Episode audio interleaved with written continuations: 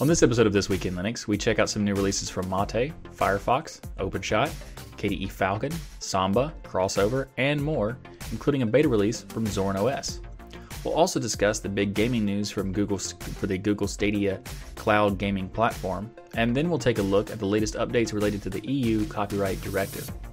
Later in the show, we'll discuss some more Linux gaming news with an update for the Atari VCS, and a GameCube controllers development update, as well as some news from Epic Games, Valve, and GOG.com.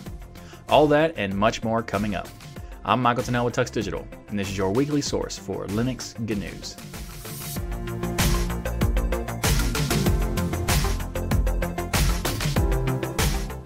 This episode of This Week in Linux is sponsored by DigitalOcean. DigitalOcean offers the simplest, most developer-friendly cloud platform. It's optimized to make managing and scaling apps easy with an intuitive API, multiple storage options, integrated firewalls, load balancers, and more. You can get all this plus access to the world-class customer support for as low as $5 per month. DigitalOcean also has 2,000 cloud-agnostic tutorials to help you stay up to date with the latest open-source software, languages, and frameworks. Get started on DigitalOcean for 2 months for free with a $100 credit by going to do.co/tux. That's do.co/TUX. You can use that $100 credit to try out a bunch of their small droplets or even some of their big beast droplets. If you want, there's even the 16 gig RAM, 6 virtual CPU droplet that has 6 terabytes of transfer. Again, you can get started on DigitalOcean with that $100 credit by going to do.co/tux or do.co/TUX. And thanks again to DigitalOcean for sponsoring This Week in Linux. Up first in the show this week is the release of Mate 1.22. Mate is a desktop environment, if you're not aware, and it is one of the popular desktop environments. The release for 1.22 adds a lot of bug fixes and patches, and also some nice shiny new features. So first of all, they got the Mate panel has improved Wayland support.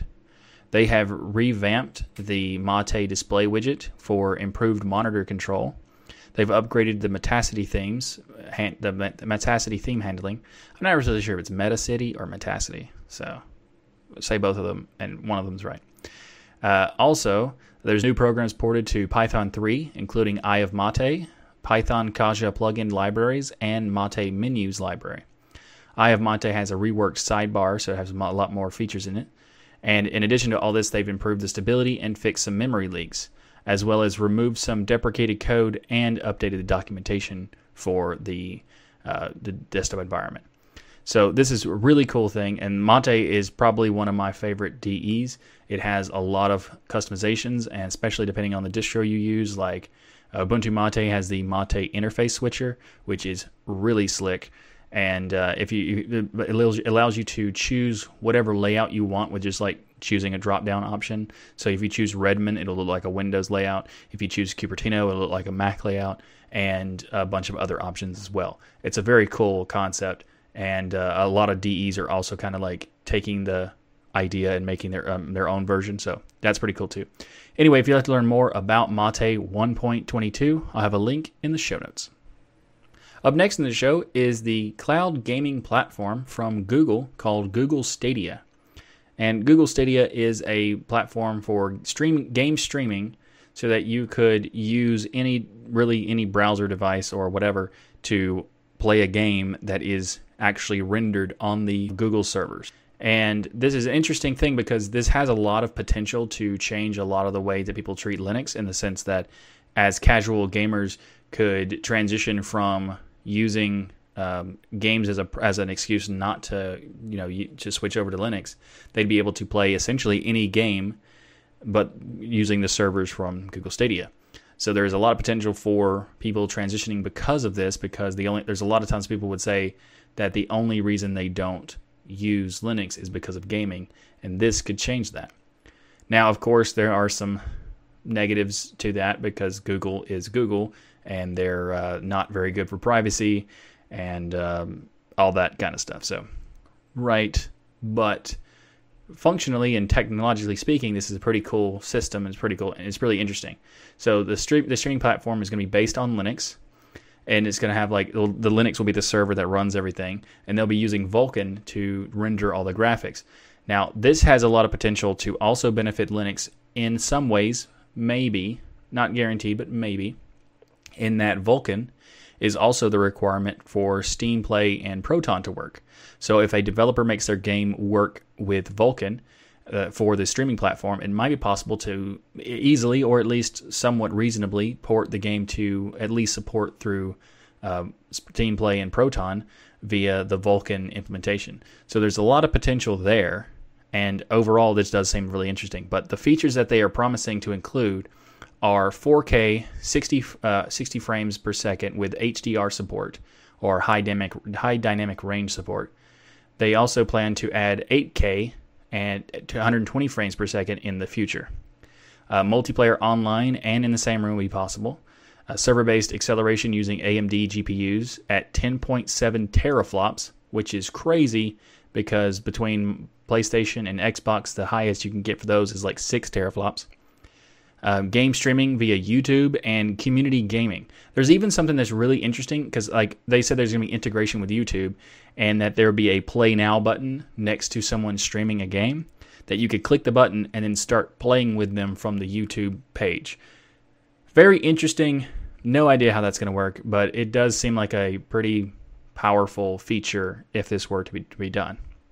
So overall, there are quite a few things that this has potential to change things, and I hope that my theory about the Vulkan support will be, you know, come to fruition, because if they make the development for the servers in the back end, they could make it easy to work on the native, or not native, but Steam Play Proton support on the desktop for Linux. So there is potential for it for them to accidentally be beneficial to the desktop for Linux.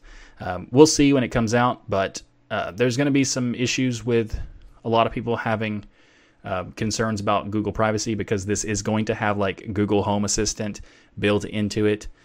So you can pretty much guarantee that this is going to be a problem, as far as like they will be using the data that you use when you play the games and everything. And also there's going to be like a pretty expensive controller.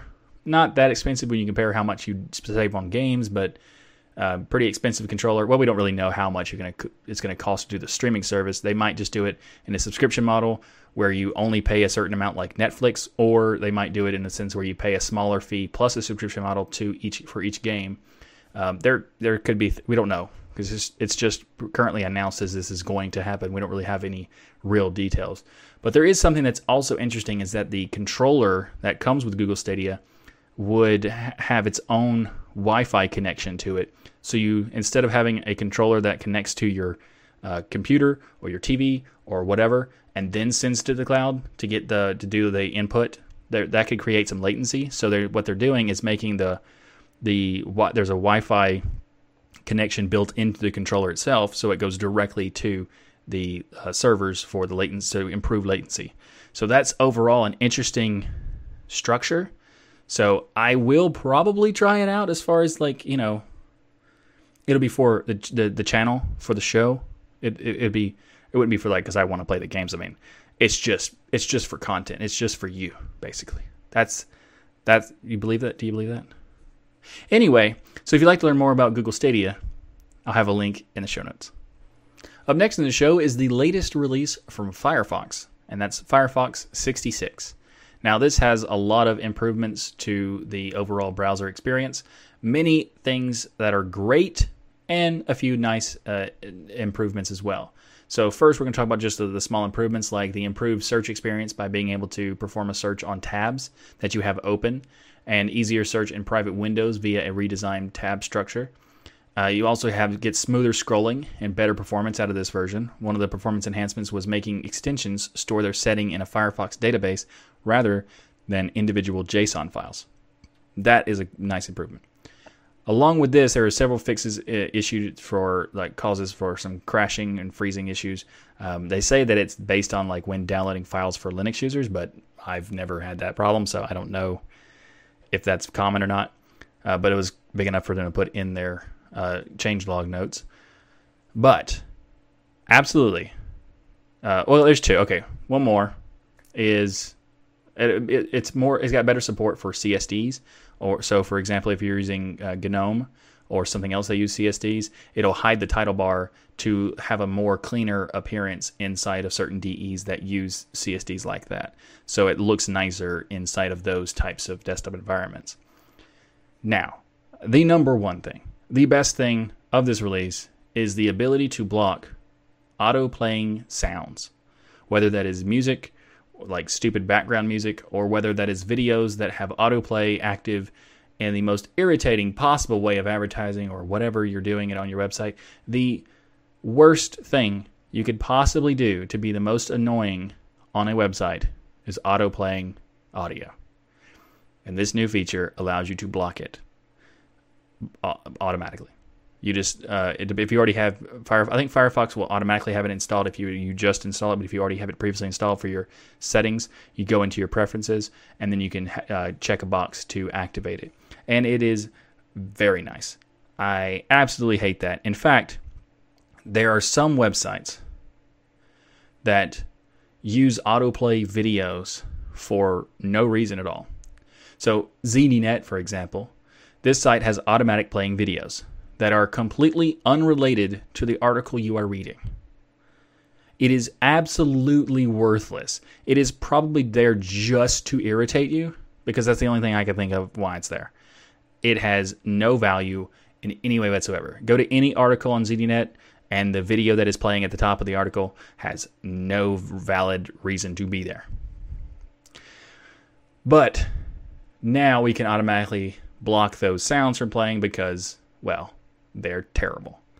So thank you very much, Firefox, for doing so, and keep making the best browser on Linux, because it has the best privacy and security benefits, as well as it is completely open source. So thank you, Mozilla, for making Firefox, and keep making it better. So if you'd like to learn more about Firefox and this latest version of 66, I'll have a link in the show notes. Up next in the show is another browser that is also great and open source, and that is Falkon from KDE, and that is, the release is 3.1.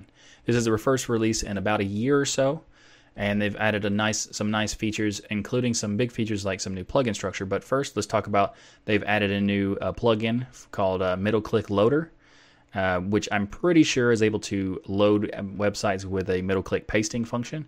I'm not sure if that's exactly right because they didn't really specify how it is, like in their changelog. They didn't really specify exactly what it was doing, but I think that's what it is. They also added page sharing for KDE Frameworks integration plugin, which is really cool. And they've also added some a new registering custom protocol handlers, which allows you to specify what applications should use a certain protocol. So, for example, if you had apt:// in your browser link, it could open a some kind of desktop software or some kind of software store to load that and start installing something. So that's a possibility now. They've also added support for writing plugins in QML so that you can have a nice, cleaner way of building plugins for Falkon, which is nice to see. So if you'd like to learn more about KDE Falkon, I'll have a link to the latest release of 3.1 as well as the front page for the browser in the show notes. Up next in the show is the latest release of 2.4.4 for OpenShot. OpenShot is a video editor, and this latest release, there's people saying that it's the best version yet, and it contains a lot of performance and stability enhancements, which is very nice because one of the biggest complaints for a while for OpenShot is its stability.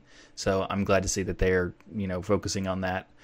There's also a lot of interesting features that are being improved or included in this latest release. So, for example, they've had better improvement for the keyframe scaling. So now when you switch frame rates, the frames and animations will scale properly, which is very good potential, depending on doing slow motion effects. So speed ramping is what it's called in the editing world, where you take some content that you record with a lot of frames over a short period of time. That way you can have like this fake slow motion sort of effect, and then you can use the speed ramping to change that and make it do some slow motion effects essentially. So you record in 120 frames and then play it back in 60 frames, for example. Then there's also some other features that it added where it has performance improvements for the timeline and preview section. They've also improved SVG rendering, which is really good because graphics with SVG makes it possible to scale really well, because basically SVG can scale infinitely because it's just math. It's not actually like pixels or anything. So it has a lot better layout potential for graphics and video using SVG. They've also done something that's really interesting, which is a relative path structure. So that allows you to have essentially a completely portable project. So when you create a project and you put some files and clips into the project, it will use a full path to those files. But when you save it, they say that essentially it uses magic to turn those full paths into relative paths so that it will detect it and be able to change to the full path whenever you make a new you port it to another computer, you put it on another drive or whatever, it would be able to find the files. I assume it does a scan when you first load the project again, but I don't know if that's the case. But they just say magic, so your guess is as good as mine in that case. But there's a lot of interesting things about the latest version of OpenShot, and I am glad that they are still working on it because it has a lot of potential. OpenShot is more of a beginner video editor, so if you are looking for an editor that is very simple to use and it's beginner friendly, so you can get started without a ton of barrier to start, like a learning curve, then OpenShot is probably one of the better options, because it's kind of like an open source Windows Movie Maker or iMovie sort of thing. It's fairly easy to get started and to learn how to move the clips around and the trim and cut and all that stuff. But it is limited in certain ways where Kden Live would provide some more powerful features and some more powerful effects and stuff like that. So it depends on what you're looking for. If you're looking for a production-ready editor, then Kden Live is probably the better option. But if you're just getting started with video editing, or you just want to do some like home videos and some small edits and stuff like that, OpenShot is a great option for that. So if you'd like to learn more, I'll have a link to the latest release blog post on the OpenShot website in the show notes below. Up next in the show is Zorin OS 15 Beta. And this is the beta release for the next version of Zorin OS, which is coming out, we don't know exactly how soon, but fairly soon. It'll be based on 18.04.2. the latest LTS version of Ubuntu. Their previous version of Zorin OS 14 is based on 16.04, so it makes sense that they're going to be releasing pretty soon for this next version. And this next version has a lot of interesting work done for their user experience. So first of all, they have a new night mode structure, so that you can have like dark themes at night. And they've also made it where it automatically adjusts based on the time of the day. So during the day, it's bright light or bright themes, or basically having the blue light on, and then dimming some of that blue light at the nighttime, as well as making it to a dark theme at that point too.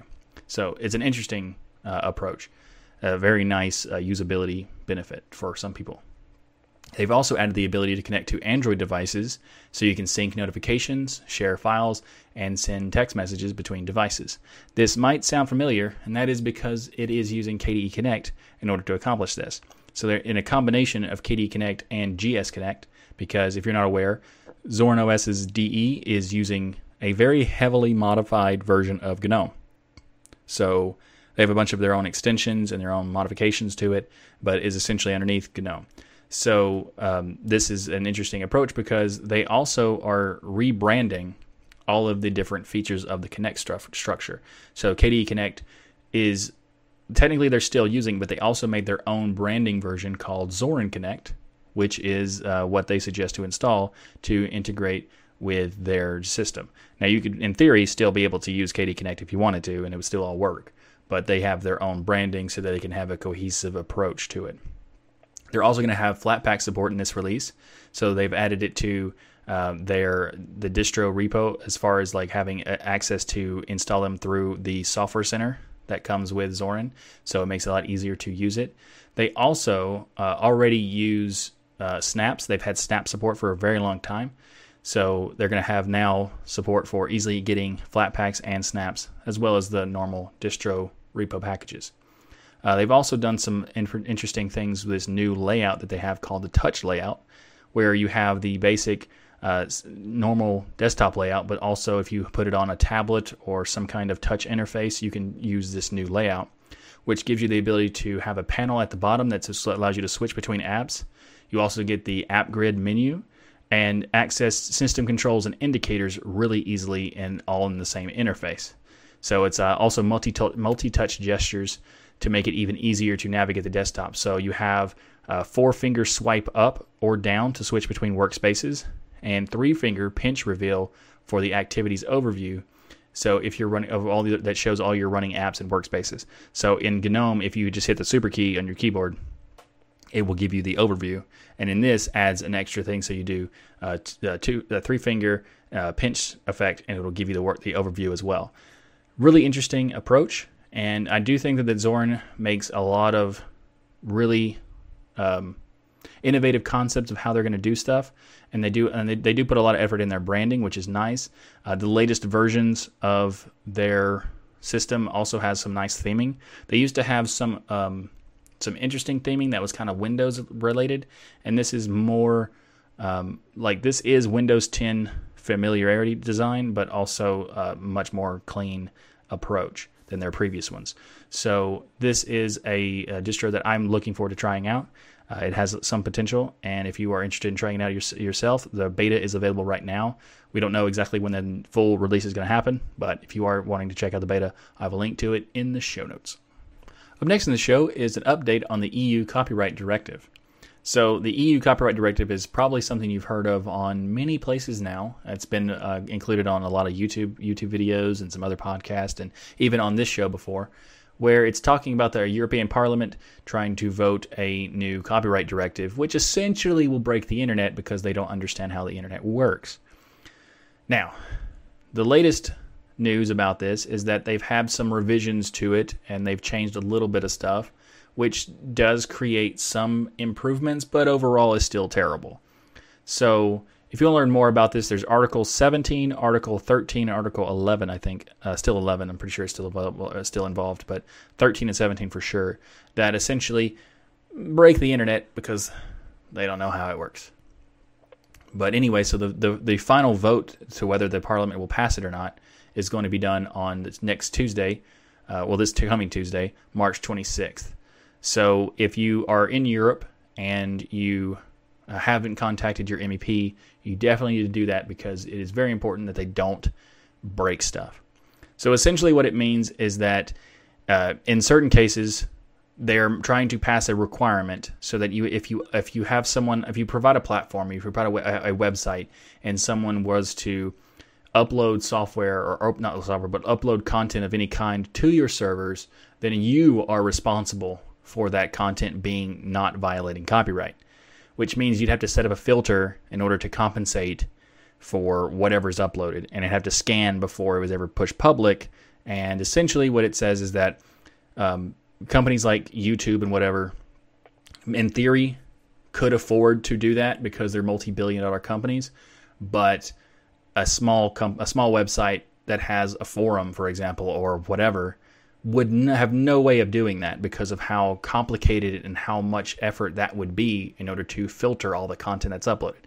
It's just crazy. It's an absolutely ridiculous idea that they're putting forward, and hopefully it does get shut down, but it needs more MEPs to shut it down. I think right now there's 120-something MEPs that have pledged to vote against it, and they need like 150 to make sure it doesn't happen. So if you want to, there's a website to go to called pledge2019.eu that will show you the MEPs that you for your area or whatever that you can contact and how to contact them to vote against it.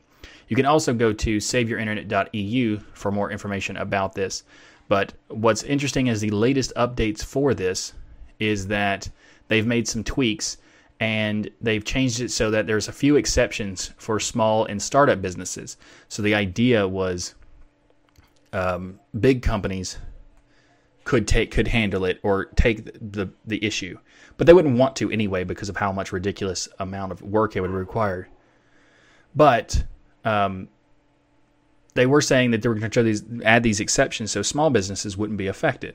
However, the exceptions are also dumb and also don't fix anything. So there are three reasons or three conditions that they all have to be met in order for something to be exempt. So these three is have an annual turnover of under 10 million euros. That is possible for a small business. Attract less than 5 million unique visitors per month. Also possible. And then also be under 3 years old. What?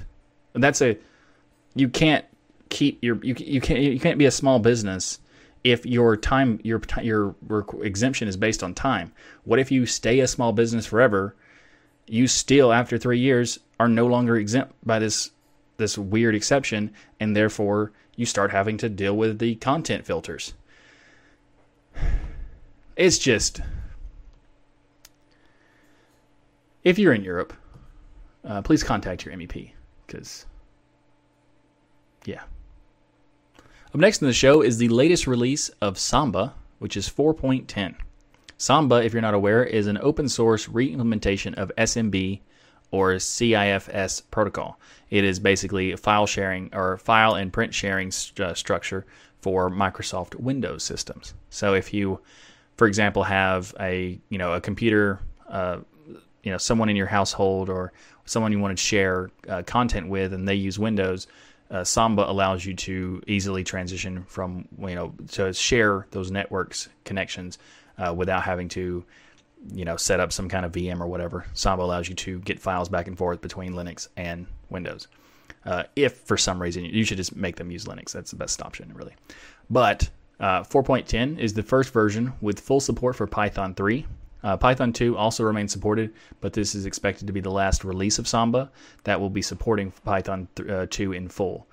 Samba 4.10 also supports the pre-fork process model improvements, the pre-forked net login process, the pre-fork model now restarts failed processes, and other process models improvements as well. So there's lots of cool things that are coming with this version. So it makes it a lot easier to use the group policy objects, offline domain backups, group membership statistics, JSON logging enhancements, and many more. So if you have not used Samba before and you have a need to connect to a Windows system through the network, Samba is a good option to check out. If you don't have a need to use Windows, then you can check out NFS, which is kind of a similar thing, network file system. It's basically sharing files between Linux systems, and it works really nicely too. So anyway, the latest version of 4.10 of Samba will have a link in the show notes. So up next in the show is the latest release of Crossover, which is 18.5. Crossover, this latest version, is based on Wine 4.0, but it also pulls in F-Audio. So if you're not aware, Crossover is a commercial software of Wine, essentially. They have a lot of development into Wine itself, but they also have a commercial branch which you can use to support Wine or just to get better support, because Wine takes a while to release new versions because they have a ton of testing, and Crossover is a way to get access to some of the stuff before it gets into the latest version of Wine. So in this version of Crossover, they've upgraded to 4.0 of Wine, like I said, but they also ship with some fixes to address some problems with using Microsoft Office 2010. It now supports the latest version of Microsoft Office 365, which I'm not really sure what that is, because 365 is supposed to be the online version, so I don't know. But there's also some preliminary support for Linux with Microsoft OneNote 2016.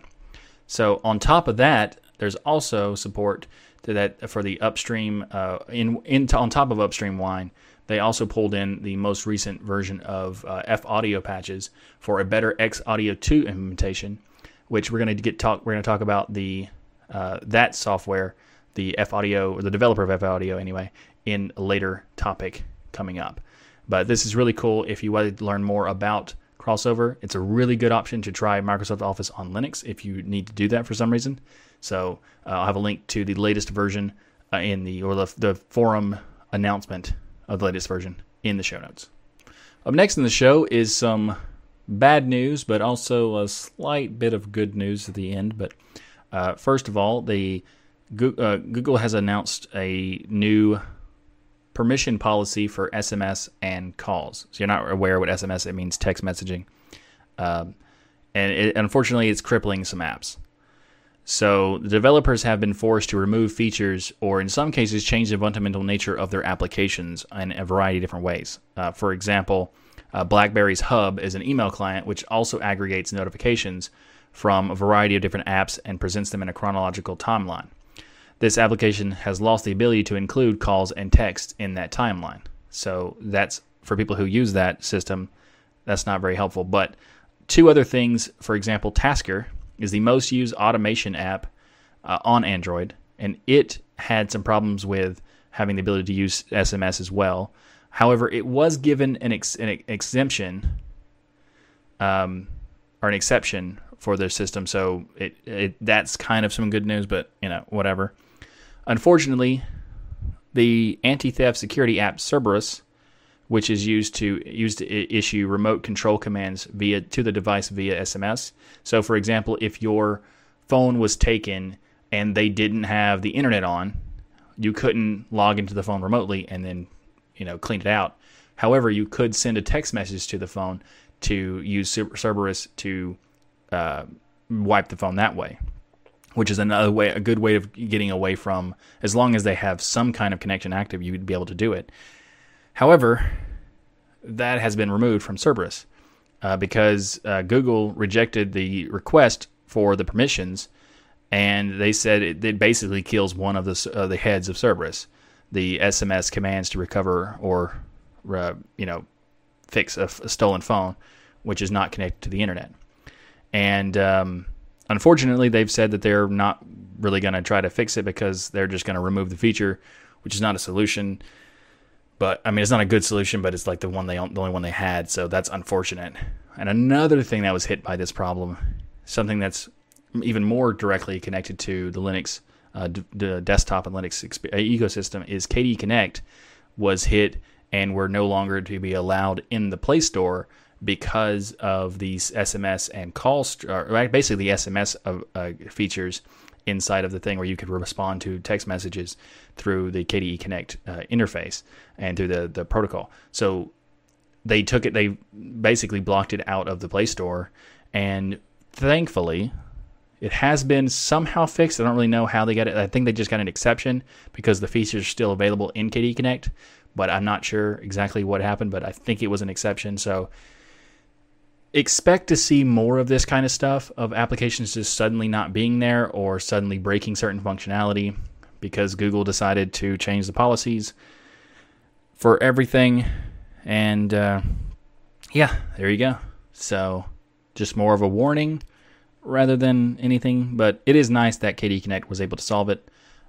So yeah, if you haven't ever tried KDE Connect, you absolutely should, because it is awesome, and it does not require you to use KDE Plasma in order to benefit from the features. You can use KDE Connect with any DE through App Indicators or GS Connect or whatever.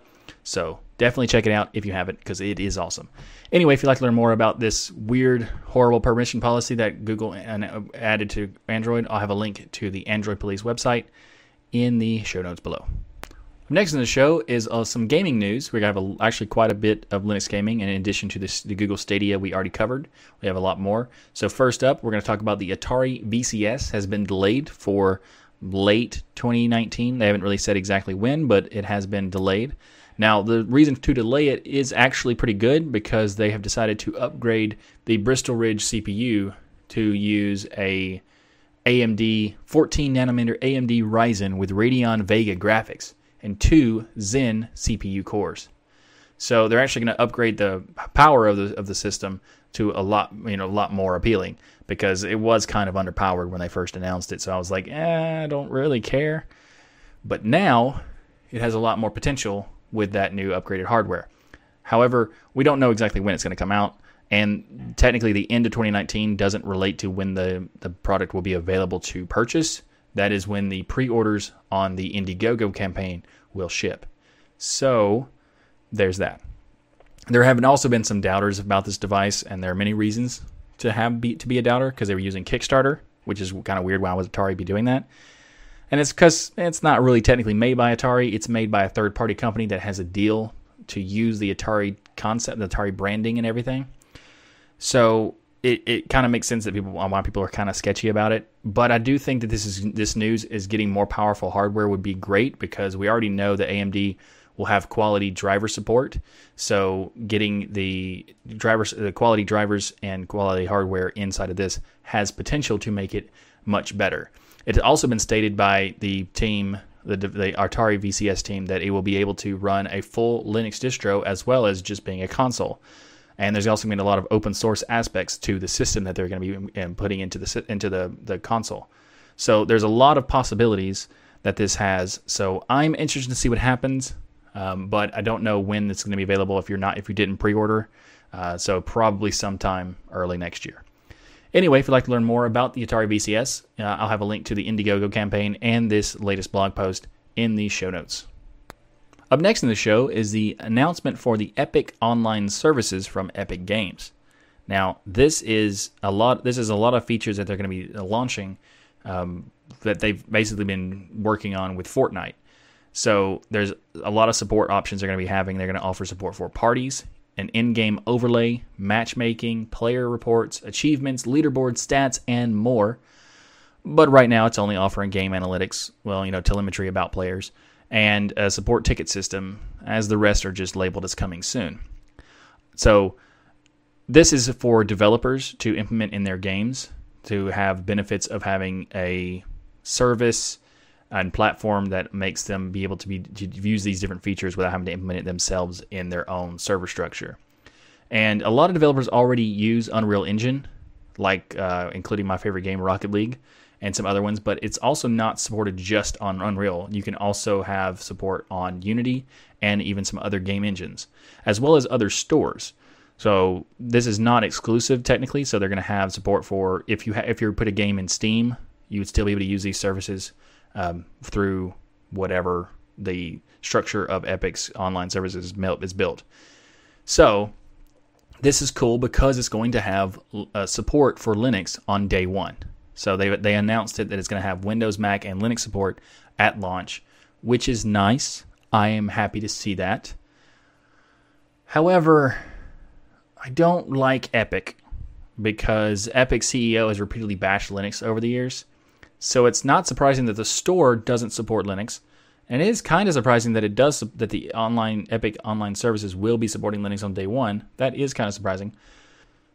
But at the same time, this is overall a good thing for Linux gamers, because developers will probably, at least some of them, will want to use these services, and it will be able to deploy the services in these games for Linux. So it wouldn't add an extra barrier that sometimes might happen by not supporting the platform. So at least it is good that they are supporting the platform in this case, because it won't hurt our operating system for them doing so, or the appeal of developers to use the operating system or support the operating system by doing so. So it is good that they did that. But it's still Epic, and it's still like an issue with them not supporting Linux for the store. And it's not even, they just recently released their roadmap, which has like a time frame between 30 days and 6 months. And also they have another section that says to be determined. And Linux support is not even listed anywhere, not even in the TBD section. So another issue is that it's not really good how Epic is handling user data. So, for example, there was a frequently asked questions on the website for the Epic Online Services. It says, what will Epic do with the data from the game? Well, they say, at Epic, we value the confidentiality of your data and believe that your player data is your own.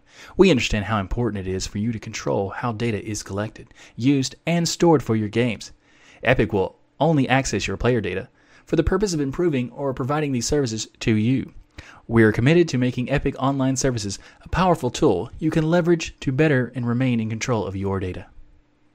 They also say they're going to offer end-to-end encryption to protect the game data, and they're going to be doing some other stuff for separate player inventory and player data storage and some other encryption functionality and blah, blah. Treating your game's most sensitive and analytics data as confidential, we view your proprietary game metrics as your data and will not share them with Epic's game development teams or any third parties without your authorization.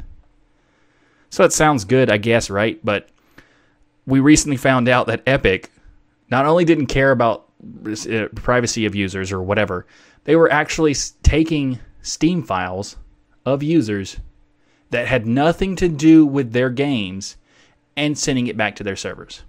So taking analytical data from Steam and sending it to themselves based on when you install the Epic Store. It looks for a file specifically built, made by Steam, and then to send it to themselves.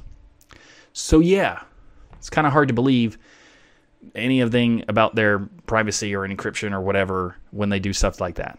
So yeah, as you can tell, I'm not a big fan of Epic, and especially because the CEO bashes Linux all the time, and because they built Fortnite, and the game itself runs on Unreal and has support. It technically has the ability to run on Linux, but they just didn't care enough to do it.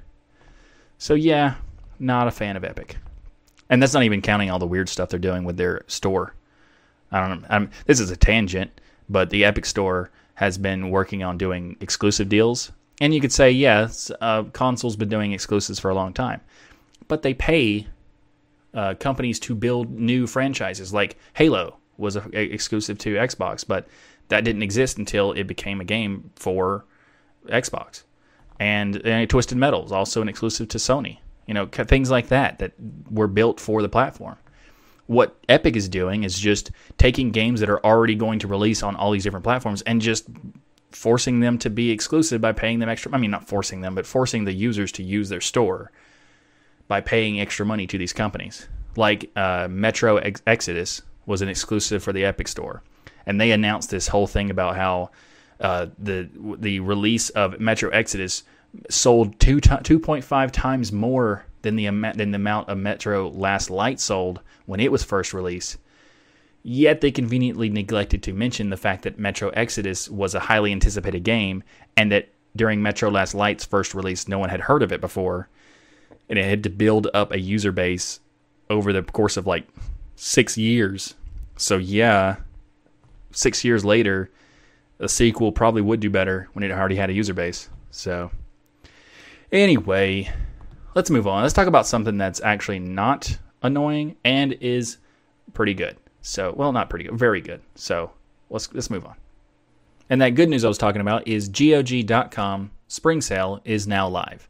So you can go to GOG.com and check out all the latest deals that it's on the front page of their Spring Sale, a lot of games that are available. They also are doing flash deals. So every 24 hours, a couple of games will get a higher than usual discount. So you can go check once a day and to see what the games, what new games are getting better deals at the time. So this is going to last for a few more days. It's going to be available until March 28th. So I think it's based on midnight UTC, March 28th. I think that's when they're ending it. So, be sure to check it out if you want to look at any games that are on sale.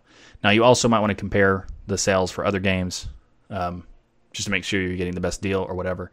With that said, I have some solutions for doing that. So first of all, you can go to tuxdigital.com/GOG sale, and that will take you, first of all, if you go to GOG.com, it gives you all of the games that are on sale, including the Windows games. But if you go to tuxdigital.com/GOG sale, it goes to a search specifically for games that are on sale and that support Linux. So you have all the games that you will see from that link will just be Linux games, which makes it a lot more convenient and easier to find the games you might want. So if you wanted to test out other platforms to see if the games that you want are better deals in other places, you can check out tuxdigital.com/games on sale.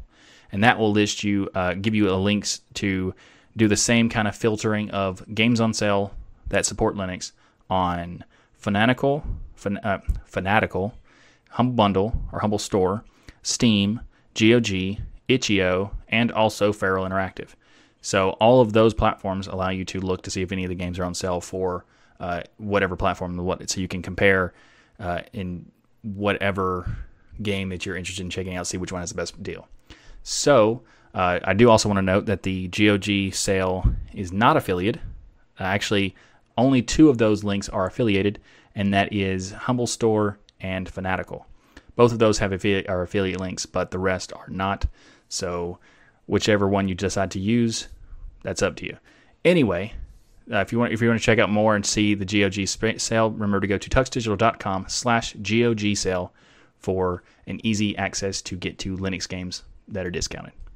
I'll have a link to that in the show notes as well.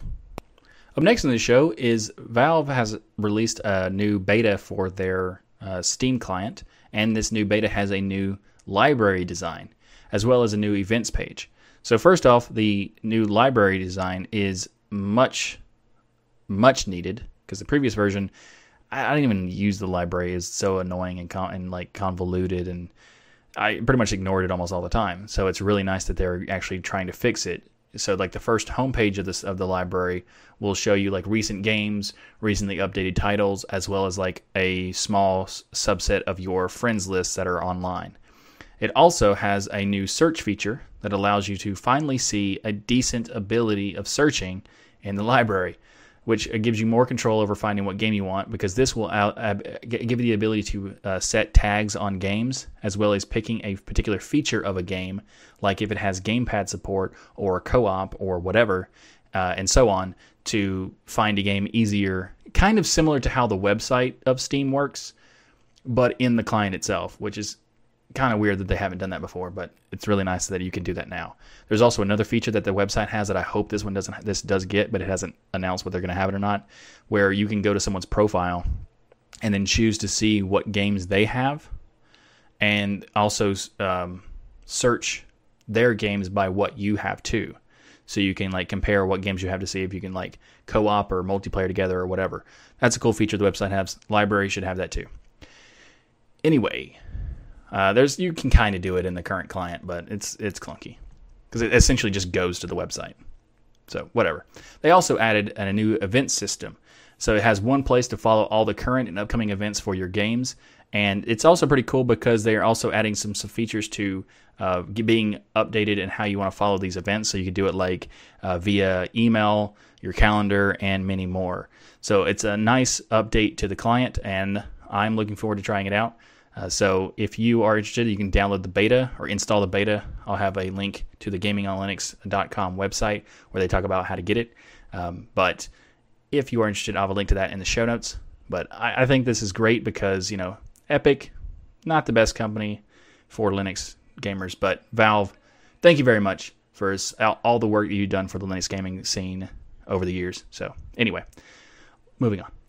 Like I mentioned earlier in the show, the developer for F-Audio has been working on some other stuff that we're going to get to, and that is now.